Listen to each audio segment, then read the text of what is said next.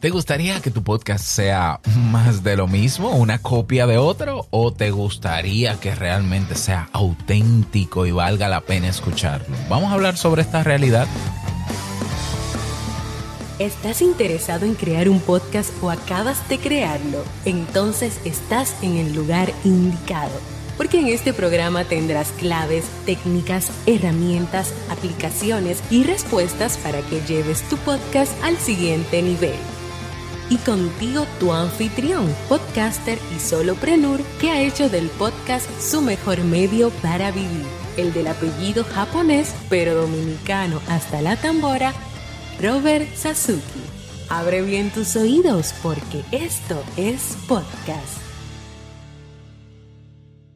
Hola, ¿qué tal estás? Bienvenido, bienvenida a este nuevo episodio de Esto es Podcast 2.0. Yo soy Robert Sasuki y en el día de hoy vamos a hablar de podcasts que son más de lo mismo. ¿Y por qué hablar de esto? Vamos a ver, hay una... Eh, yo creo que siempre ha pasado, ¿no? Pero hoy pasa más simplemente porque el podcast versus sus... Eh, en relación a años anteriores es tendencia. Entonces cuando algo se vuelve tendencia, ah, están los que quieren montarse en la ola de la tendencia, están los que quieren montarse en la ola, pero diferenciándote, diferenciándose, ya sea para ser pioneros o para destacarse, los que tienen estrategia, los que, eh, los que yo aplaudo, esos son los que me gustan a mí. Pero están los que simplemente eh, ponen en práctica la fórmula de todo el mundo. Ya, el que hace lo que hace el otro, y ya y copia todo de otro podcast o de otros podcasts. Eh, todos tenemos podcasts a los que admiramos. Yo comencé a escuchar podcasts en el año 2012 o 2008. No, espérate. No, no, no, no, no. Yo empecé a escuchar podcasts en el año 2007. Sí, por si no lo sabes, el podcast comienza, comienza a formalizarse, por decirlo así, en el año 2004. Pero en el 1998 había gente haciendo podcasts. Lo que no había era un RSS feed adaptado para distribuir los podcasts. Pero el mismo eh, Adam Curry en el año 2001 ya grababa en audio. ¿Ya? Pero bueno, en el 2004 fue donde se incorpora en el RSS feed, en ese archivo de distribución, la capacidad de agregar audio y video. Entonces yo vengo consumiendo podcasts desde el año 2007 eh, podcasts que no eran necesariamente, eh, eh, eran el formato de ahora, eran eh, audioconferencias, por ejemplo. Yo aprendí sobre ventas con Alex Day, con sus audioconferencias que estaban publicadas en iBox. Yo no sé si era de manera legal que estaban ahí, pero estaban ahí. Y yo la descargaba mientras corría en mi MP3 player y las escuchaba mientras corría, mientras iba a la universidad, mientras iba al trabajo. Ok, y a ver, lo que a mí más me llamó la atención en esos años que descubrí el podcast es que no había un esquema de nada.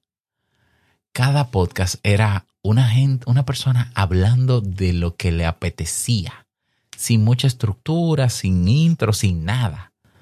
¿Ya? Y a mí me llamó la atención eso, ¿por qué? Porque yo vengo de ser un consumidor de radio y de televisión donde hay todo un formato, una estructura, un diseño, un guion.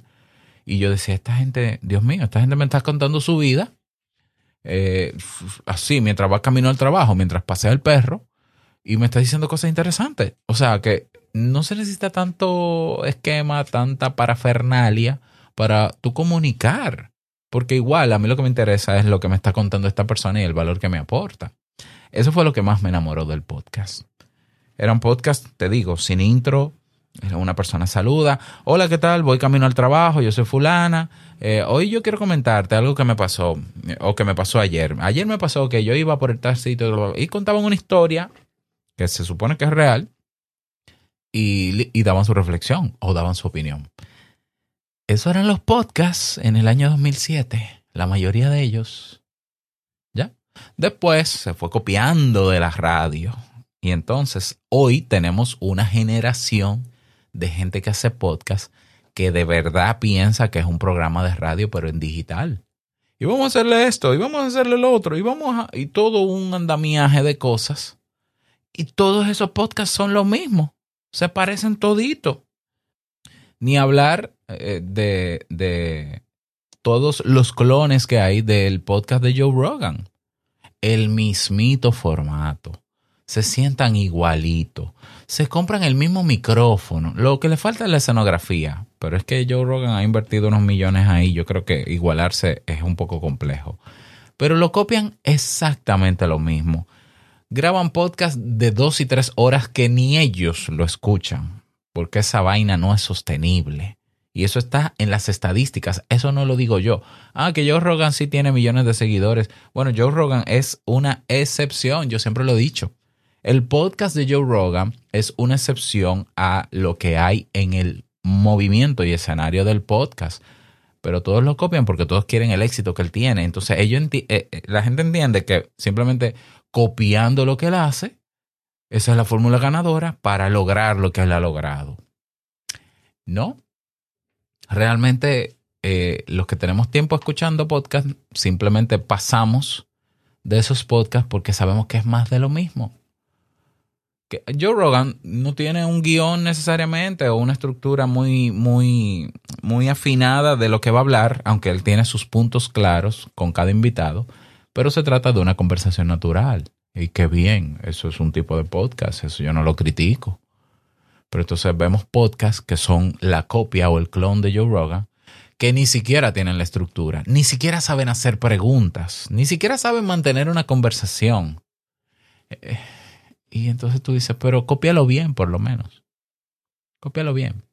Y yo creo que ni siquiera copiándolo bien, ni siquiera usando la fórmula de vamos a invitar gente que sea influencer, que tenga seguidores para que me traiga audiencia, ni así lo logran.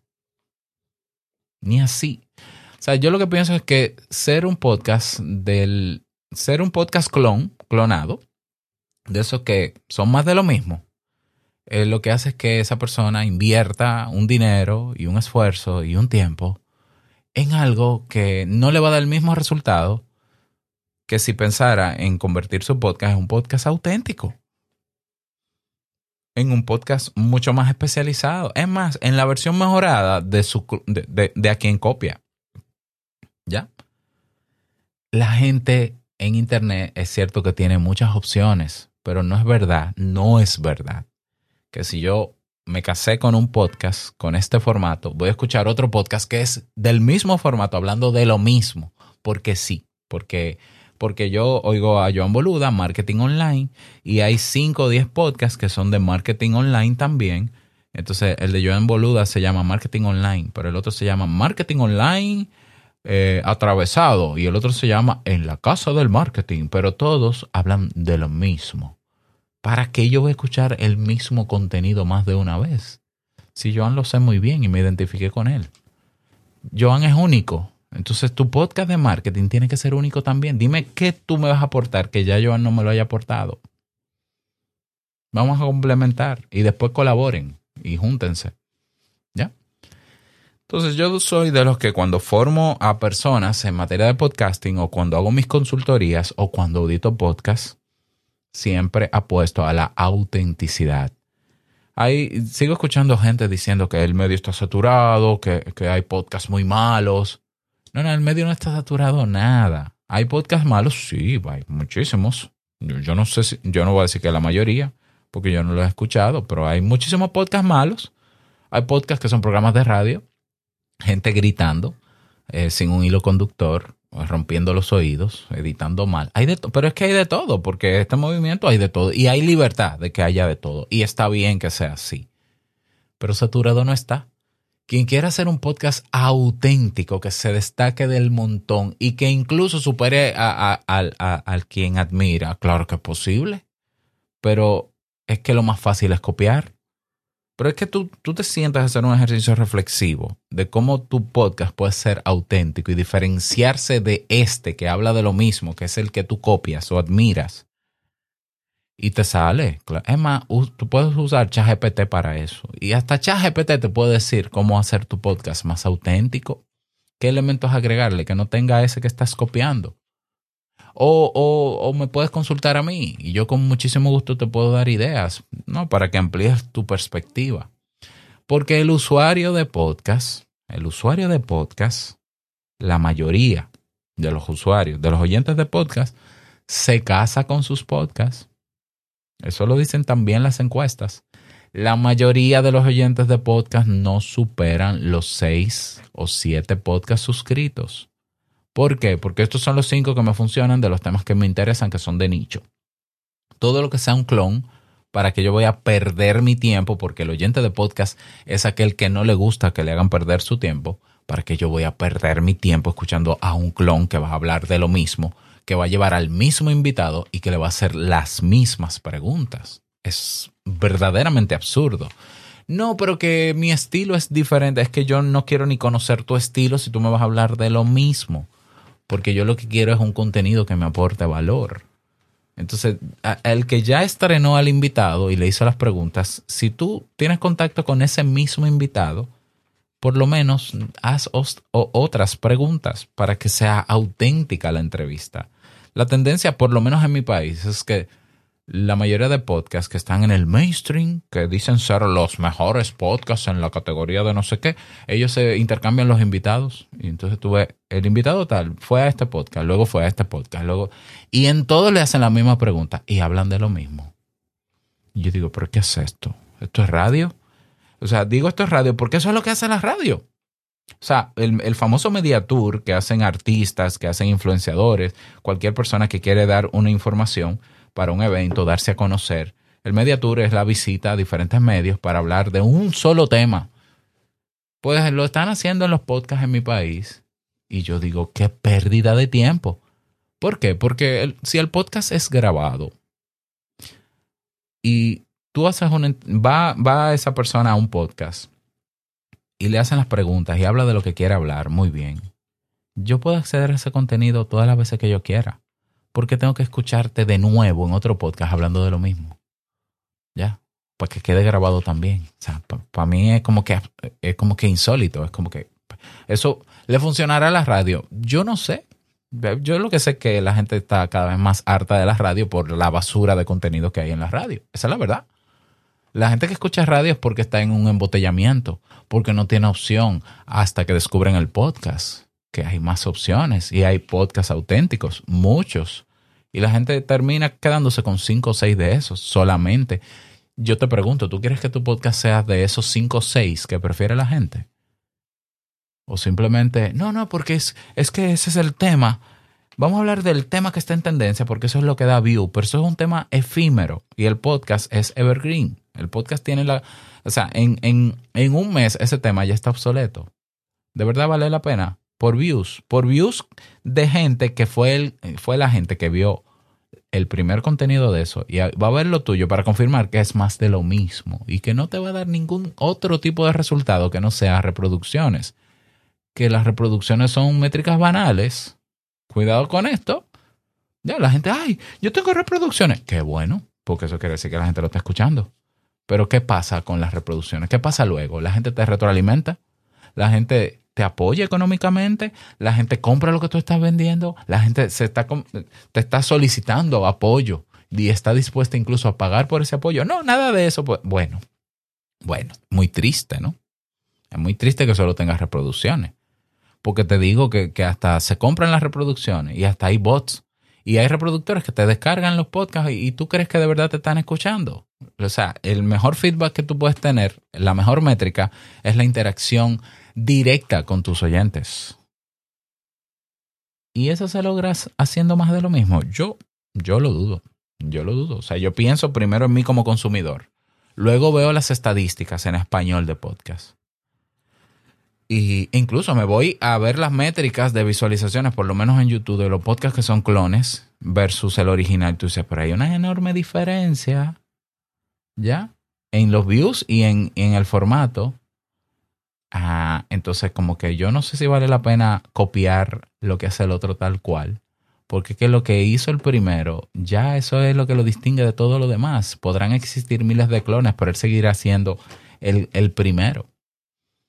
Y la gente no lo va a cambiar por un clon, porque sí. Ay, sí, mira, este habla, este habla un poco más bonito que, que Joan Boluda. Déjame. No, es muy difícil. Ahora, tú me das otra cosa que no me da Joan, con marketing online. Entonces yo escucho a Joan y te escucho a ti. Pero yo lo he visto muy difícil. Yo, se me hace difícil otro podcast de marketing. ¿Por qué? Porque son más de lo mismo. Entonces, eh, digo, no todo, ¿eh? no lo he escuchado todo, pero los que he escuchado. Entonces vamos a pensar en eso porque queremos llevar nuestro podcast al siguiente nivel, queremos profesionalizarnos, queremos poder vivir del formato, pero estamos, eh, nos falta hacer el ejercicio reflexivo de que yo puedo dar que otro no está dando. Y no es tan difícil saberlo. Es darle mente o buscar la ayuda de otra, la, la perspectiva de otro que te amplíe la tuya, o incluso usar inteligencia artificial para detectarlo y ponerse a aplicarlo y comenzar a medir a ver si funciona o no. Espero que este tema te haya servido. Me encantaría que me lo digas. Si quieres proponer algún tema en particular, si tienes alguna pregunta que tú quieres que yo conteste en un, en un tema en este podcast, mándame un correo. Hola arroba robertsazuke.com. Ah, repito, hola arroba robertsazuke.com y yo con muchísimo gusto te respondo y si es posible también lo preparo. Y nada más, recordarte que lo que expresas en tu podcast hoy impactará la vida del que escucha tarde o temprano. Larga vida al podcasting 2.0. Nos escuchamos en el próximo episodio. Feliz día. Chao.